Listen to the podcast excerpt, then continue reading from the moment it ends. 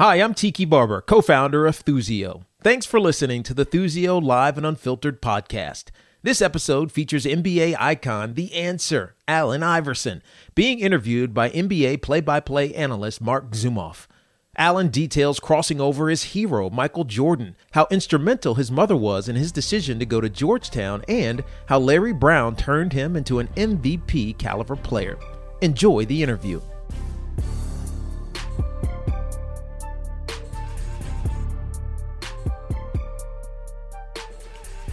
Al, I want you to wind back the clock for me, and I want you to go back to Hampton, Virginia. Tap into that for a minute. Go back to visit. Uh, well, just go back to visit in your mind, if you That's know all I'm I'm, saying. doing. Tell me about. Well, first of all, is it true that your mother was 15 when she gave birth to you? 15. Wow. Um, what are your earliest memories growing up there? Um, I just remember it being hard. Um, my story is no different from a lot of other guys that's in the NBA or that's professional athletes in, in general. Um, I uh, wanted something in life. At eight years old, she told me I could be anything that I wanted to be. And, you know, a lot of parents tell their kids that. You know what I mean? And I remember watching the Chris Rock special, and he was saying, you know, these parents need to stop telling their kids they can be anything they want to be, because they know damn well they can't. You know what I mean? but I actually, I, I and and you know, he told he, you know, I listened to it, and it was funny. He said parents need to stop lying to their kids and whatever. Just tell them, okay, you're gonna be a garbage man, or you know, you're not gonna make it in life. You know. Um, but but uh, my mom my mom told me I could be anything I wanted, and I actually believed it. At eight years old, like you know, my friends used to laugh at me. You know, when I said, you know, nah, I don't want to smoke that. You know what I mean? Um, I'm gonna be an NBA basketball player. Nah, I'm not. I don't want to hang out there. I don't want to do that. And um, they used to laugh at me, and I'm not laughing at them now, but my dream came true. When did you first pick up a basketball? Eight. Let me, I'm gonna keep it short and sweet. Go ahead. I um I was a football player. I was always a football player. Can I just interject for a second? He was a state champion not only in basketball but at football at the same time. Okay, just let me. I just wanted to throw that in there. Now you go ahead. Left something I was number one player in the country in football and basketball. and basketball. Don't take my. I need those achievements. This I don't play no more, so I need those. I need people to know that. Little guys, you know, some people don't know that, so they they need to know that. Though, but um, crazy story, and I, I mean, this is the God knows truth. I was a football player. Never played basketball. Came home from school one day, and my mom said, "You're going to basketball practice." And I never forget the day. I cried, I kicked. My coaches they grabbing me, they pulling me out of the house. I'm crying, I'm screaming. I don't want to play basketball. Basketball is soft. You know what I mean? I'm a football player. This, that, and the third. So when I got there, after scratching, kicking, and fighting back, when I walked in the gym, I never forget it. I seen all of the guys that were on my football team, and they're at the tryouts. So remember I tried out and I came home and I hugged my mom and I thanked her and I, um, you know, so looking back on it, if it wasn't for her, not just telling me that I could be anything I want, but that day making me go to basketball practice, and this many years later, I'm a Hall of Famer. So Isn't it true that your mom uh, played some part in you getting into Georgetown? yeah, um, I got into a, a a situation when I was. I'm pretty sure if you know, I um I ended up getting in trouble, and I um I was recruited by everyone in the country. I remember even like I would have just big garbage bags full of letters every day, and uh, I used to you come in my room and I had no space on my wall because I used to put all my letters up on the wall just just showing off. You know what I mean? I just put them all on my wall so when my friends come in there, they being all of all the schools that was recruiting me in both in both schools. I mean, uh, I'm sorry, in both uh, sports. And uh, when I got into trouble, it was over. Like nobody recruited me in the country. Every team, every I mean every school stopped recruiting me. Even the Division two schools, Division three, prep schools, everybody. You know what I mean? And uh, my mom went up to Georgetown to talk to Coach Thompson, and basically said, "If I need you to save my kid's life, because if he stay down here, he's gonna go to jail forever. Or is he gonna die?" No, her exact words were, "Somebody down there is gonna kill him." So he'll tell you now he um, took a chance on me because my mom came up there, but I know my game has something to do with that.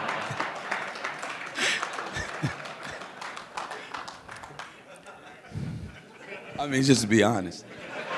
If I was him, I would have did it. So eventually, you're the top pick in the draft in 1996 by the Philadelphia 76ers. And that year, I'm going to zero in on a date. We just celebrated the anniversary, March 12th, 1997, your rookie year. The team at this point of the season is 16 and 45, and you're playing the defending champion Chicago Bulls at what was then the First Union Center. They were 54 and 8 coming in. Take us through what is now famously known as the crossover. Okay, um, that play, that one, I, I remember that play vividly, uh, vividly because I always Michael Jordan was my hero. Everybody know that he was my favorite player. He was my idol. I like I literally wanted to be like Mike. And um, I used to always tell my family and my friends, and my teammates in college and high school, said, you know, even my uh, the guys on my team uh, for the Sixers said, if I get the greatest player to ever play the game on me, I'm gonna try my move on him. So I remember I came off a screen or something, and I heard Phil Jackson say his name, called him to switch out on me, and looking back on it, I'm thinking to myself like, damn, did you get nervous or did you think about it or whatever? All I was, all I saw was him, and I just backed up, and I gave him a little one, and he went for it, and I was like, oh yeah, I got his ass now. and all I was thinking about after the fact that no one never probably would have known anything about that move if I wouldn't have made the shot afterwards because they don't do that on ESPN. So hit the shot, and I really didn't know, especially being that young, what I had done. And all of these years later, you got little kids, five and six years old, walking up to me like, hey, you the guy that crossed Jordan, right? You know what I mean? And people still talk about it today. I didn't even think it was a big deal that night. I remember somebody in here was saying um, they used to hang with me up in Fridays. Well, that's where I was at that night, and I'm looking at it like, damn, I didn't even know it was like that. But that's where I was at at Fridays when I realized what I had done. I remember, uh, you know, he. I live in Charlotte now, so I went to a, a Hornets game, and you know, he made sure I was straight. I was in his office, and just me and him and one of my friends, and I was like, you know, just telling him how much he meant to me and how much I loved him. He was like, I don't know if I can say it in here, but he was, was like, MF, you don't love me, you wouldn't have crossed me like that. so like, but that's my man. you know, I, I'm intrigued by what Michael Jordan meant to you when you were growing up. Try to explain that to us if, if you can. A kid who was, you know, aspiring to be something and, and Michael Jordan was your idol. He was just like he was just um somebody that I admired, you know, just so much. Like he didn't he didn't seem like a real person to me. You know what I mean? Like I just wanted to. He was just he meant so much to me as a basketball player, and the way he excited me. You know, I remember sitting in front of my uh, my mom had a TV, and I remember sitting on the dresser on the side of it, but looking at the TV like this because I wanted to be that close to him. Like she used to always tell me, you know, back up for that um, from the TV, for you be blind and never be able to shoot no basketball. You know what I mean? You wouldn't even be, you're not gonna be able to see the rim if you can't see. So um, I just remember, you know, him just. I remember the wars that he had been in, and I thought I'd been through them wars with him too. Like when the Knicks used to beat him up and Detroit used to beat him up, I used to cry after the games, and you know, my, my dad used to. He used to talk real bad to me. I can't even say the names that he used to call me because I used to cry. Because I used to, well, I used, um, a bunch of P's and MFs and stuff like that. Like you crying about a game, you don't even know that guy, whatever. But in my heart, I felt like I did know him. I felt he was a part of me. And um, like I told to do my Hall of Fame, I mean Hall of Fame speech, like y'all wouldn't believe it, or or I don't know if y'all ever met someone, and when you saw him, like he really didn't look human. Like I never looked at a person and he didn't look real to me. Like it looked like he was glowing. I, I, I promise you, I'm not making this up. I mean, I, he didn't look real to me, and I'm looking at him, and I'm like, damn, he got on the 23 in the Bulls jersey. Then I'm looking at his socks, and I'm like, damn, we get fined for not wearing the NBA socks, and he got on his own socks. You know what I mean? And I'm like, damn, he got on the Jordans. Like, and, I'm, and then you know, after I told the story, everybody was like, what the hell you think he's supposed to have on? You know what I mean? He Jordan. And I just, I just never, I, I, I mean, I was just, and I was 21 years old, so it was the first time I ever played against him. But um, when they threw that ball up, Showtime was, you know, everybody know who number 23 is all over the world. But tonight you're gonna know who number three is. And that's how I approach it.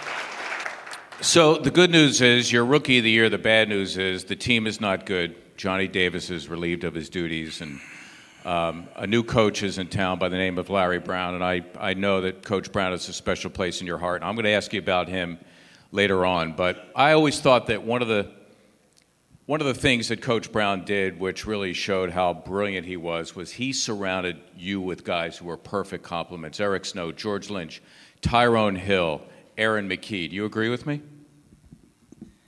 You probably know better than me, but I definitely agree with you. I more than agree with you. You tell me how those guys complimented you and how you cemented yourselves into a team that eventually went to the finals. It was basically it was it, to me. It was um, I guess it, to him it was simple. To all of us, we really didn't know what he was doing in the beginning. Um, he moved me from the point guard to the two guard because I shot the ball a lot. and he realized that my my skills were um, two guard skills and a point guard's body. You know what I mean? And he recognized that, and the way he thought it thought it up was okay. He can do all the scoring for us, and then I'm gonna bring in some guys that can do everything else. I'm gonna bring in some guys that can make up for what he can't do, and he'll make up for what they can't do. You know what I mean? So everybody knew night in and night out that I obviously was gonna do the bulk of the scoring, and they were gonna do all the scrappy stuff and everything else that it took to win basketball games. And he put together a team where nobody cared about all the attention that I got. All they cared about was one goal, and that was winning. And one thing that my teammates, and they'll say this to the day, they die. I was always in the foxhole with them. They knew regardless if they were in a war and they looked to the left or to the right, and if I was over here hurt or sick or whatever, I still was gonna be in the foxhole with them. And they respected me for that. You know, regardless, that team he put together was the perfect team for me, the greatest team that I ever been on in my life, and it was because of his genius. So in 2001, it was quite a trip to the NBA Finals. You eliminate Indiana in the first round. They had eliminated you in the previous two years, and I know that was very satisfactory for you. But then a game seven in Toronto, the missed shot by Vince Carter at the buzzer. seven games against Milwaukee, and now you're going up against the Lakers with Shaq and Kobe. They're the defending champions. They had gone through the playoffs to that point undefeated. What made you think you could beat that team? That's a great, great question. That's a great question. And it was one thing. We beat Indiana. We knew we thought we thought we were basically invincible once we beat them. We do you know how many times that we cried and cried together because we couldn't get past that team. They were just too much. They had too much experience. They were they were they were too skilled. They were um, they were well coached, obviously, um, and they knew how to win. You know what I mean? They never panicked when they got in games with us. They knew how to win. They've been through those games where they got to pull it out at the end. You know what I mean? When we were playing, um, um, instead of playing to win, we were playing not to lose. They knew how to do it the other way around. And when we got past them, we didn't think anybody could beat us. Uh, that took our confidence uh, higher than it already was. So that first game, we, we, we came into that game. They were a better team than us. The Lakers were ultimately, obviously, they, they won the series. But they were a better team. But we felt like we still had a chance, even though we were hurt the way we were. So, game one at Staples Center, nobody has given the Sixers a chance. You come out and you had 38 points after the first two and a half quarters. Then all of a sudden, Tyronn Lue comes off the bench and he's guarding you, and all of a sudden, you go cold until overtime. So the, the game is now in overtime. You start to find some rhythm. You score five straight points, including a three that puts the team up two. Then you get the ball again with, oh, about a minute and a half left to play, and you're isolated on the right wing. Take me through that play. I remember him being a pest that night in such a way.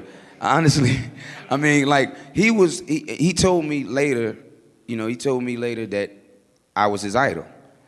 So everybody on his team, Shaq, Kobe, everybody, they was uh, teasing him about it. You know, you gonna let AI come out here and bust your ass and this, that, and the third. You gonna let him do what he want. And in his mind, I got to prove to my squad that that's not the case, even though um, I grew up idolizing these guys. It's similar to how I felt. There you go. How I felt about Jordan. Like all my other teammates, like for real. So you ain't gonna play tonight because you're playing against him. Right? So we already know we lost this game, huh? Not the case. Um, he came out and he was scrappy. That quarter you talking about where I went cold, he had a lot to do with it. But I wouldn't have went cold if it wasn't for a whole lot of holding that he was doing. You look at it tape, I wasn't I wouldn't have went cold if it wasn't a hold. because the whole tape, if you look at it, he was grabbing them and the referee was just letting them do it, and it was frustrating the hell out of me. So on that play, I knew how big the possession was. I knew the time. And when I grabbed it, all I was trying to do was get some space, but he wouldn't give me none. You know what I mean? So, um, as as I mean, the guy moved so well laterally. I gave him a hard swing through, and when I brought it back, I remember if you looking at it, he he's holding my hand on that play, and um, I snatched away from him, and then when I shot it, I hit it, and I don't know how the rest happened. I don't know. People tell me, and like when I'm doing a, a little a commercial shoot or something like that, do the step over again. You know, I'm taking pictures, do the step step over again. Like I don't know how I did it when I did it. You know what I mean? It was just a reaction. I didn't know I did it, but it was like it was basically like me saying, like, yeah, motherfucker. You know what I'm saying? That's how I was. But I couldn't I couldn't duplicate it again for nothing. And Aaron McKie used to say say all of that stuff to me during practice. You know what I mean? He was like, man, that was some that was some crazy stuff you was doing last night. I bet you can't do that right now. Do that move you did last night right now. and I would really try it and couldn't do it. You know what I mean? You just be y'all in there, and, and the, the, way y'all, you know how our crowd used to be. You know what I mean? I used to, oh my God, like made me feel like Superman out there. Y'all had me thinking nobody could stop me. And with that attitude, on top of me feeling like that anyway, who was gonna stop me? no, I just playing. When I talked to him at a Boston game, they was playing Boston, he was like, "Yeah, I, you know, I tried everything I could. I even grabbed you, and couldn't stop it." But Allen, that was the zenith for that team. They had one game won. Everybody thought then they had a chance. Unfortunately, the Lakers, yep, the Lakers went on and they won the next four. What kept that team from getting back to the finals? What's crazy too, Marc, you know, we had game two. We had game two when Fisher hit that three. And then we had we had game two and we had game three. And remember we tried to um, we doubled Kobe and Horry hit the shot in the corner. We had that one too, but I, I really I really don't don't know. Like we had um we had some great runs after that. Um, oh, our coach, yes. Eventually he did right in 2003. That was his last. Year. And I sent them there. Yes, you did. I sent them there, I, and and it, and me it was, and and he like he told he told us stories about, you know how, how that, that you know even though he wanted to, his team to win and he loved those guys over there, but he wished he could have uh, achieved it with us, but it was it was it was me. I, you know I, I remember the last straw was um. I think the last straw was um we were down to zero to Detroit. And um, I left the house a little too late. And then, if you know the traffic on 76, you know that you can't leave the house too late during rush hour. And I remember um, when I got to the arena, they were warming up already. And uh, coach was telling uh, Aaron McKie and Eric Snow he's not playing. He's not playing. It's like, coach, we got to get back in the series. He got to play. So I remember we played. Obviously, we won. We lost that series, and I think that incident was the last straw with him putting up with a young fool. So. December 2006, you could feel the trade winds, and eventually you were traded to Denver. In retrospect, what are your thoughts on that? It was. It, I think it was. Um, it was. It was about time, and and it, and it, it was time because um, we had lost like 21 out of 23 games, something outrageous for the talent that we had, and um, and the type of fans that we had. That was that was crazy. So I remember going in there and saying um, I don't want to be traded, but if we're gonna continue to lose playing in this style right here, then I would rather go. Um, and uh, that was enough. I, they they felt like it was time. So you went to Denver, and you later played for several other teams. You came back with the Sixers. You finally ended your NBA career. You played briefly overseas and then a well deserved honor, the pinnacle for any professional in any sport, is to be inducted into that sports Hall of Fame. And at your Hall of Fame speech, I have to tell you, and I was sitting there, I'm in the upper deck, and I got you here on the stage to my right, and I'm looking at that prompter that was way on the other side. And as soon as he started that speech, he went off the prompter, that thing stopped, and it never started again. I mean, you, you and you thanked everyone under the sun, including Coach Larry Brown once you started to listen to him? Was there a moment? Did a light go off? What was it that suddenly made you think, you know what, this guy's going to be good for me and good for my career? It was a, it was some point that I um, that I realized. I don't know um, the exact couple incidents, but I know it was at some point that I realized he cared about me, um, other than a, being a basketball player when um when I realized that he had a different kind of feeling for me, and um, it just it changed my whole career around. You know, once I once I bought into the concept and understood that he was just trying to help me and help our team and help me become a better player. Um, that's when I that's when I stopped playing at a didn't have to play at a fast speed all the time. I could outthink you. I, I you know the, the, younger, stronger guys, I could outthink them. You know what I mean? Um, he, he taught me how to play the game. It was similar like um, John Stockton. Like John Stockton, he doesn't have all the physical attributes. He can't jump so high and run so fast, you know, but he could outthink the guy that could jump high and run fast. You know what I mean? And I implicated that part in my game, and that's when I became um, just not just a talented player, but it turned me into a great player. I have two more questions for you. You have a lifetime shoe deal with Reebok. How did all that come about? Uh, they were um, they were um. I tell you, I I tell you the, the story. Well, they they didn't have a great um, prospect since Shaquille O'Neal.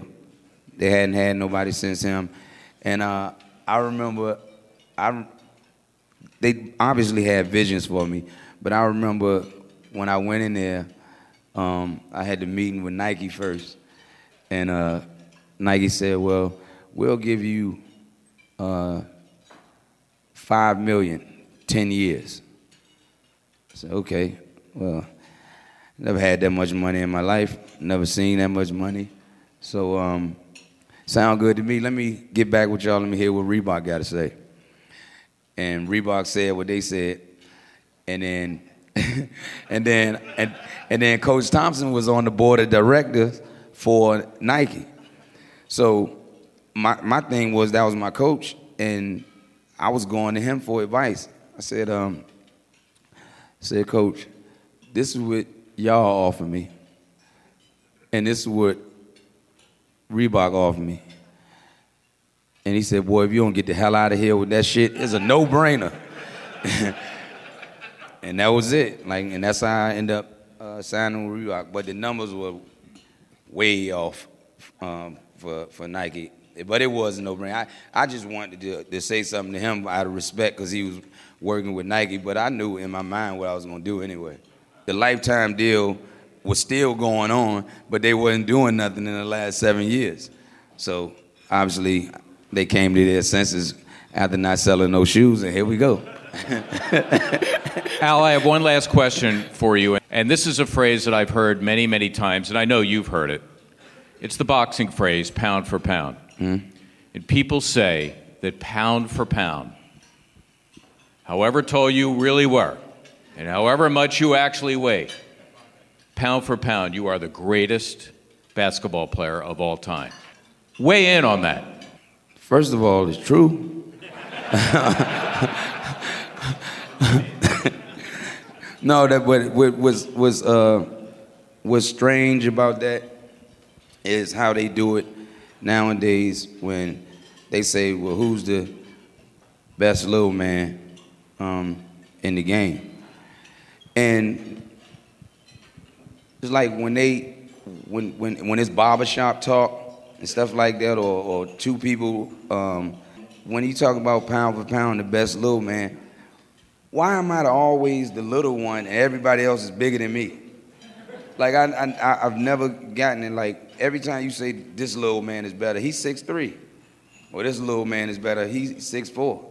Allen, before we wrap, what's it like you, you mentioned MJ and how you looked up to him. Mm-hmm. What's it like to be that guy now when you walk into a locker room and you got the current stars of the NBA that are just looking at you like in the same light that you looked at MJ? I always, always say that, you know, um, like, you know, LeBron and guys like that, and, you know, Kevin Durant, you know, just people that, that looked up to me.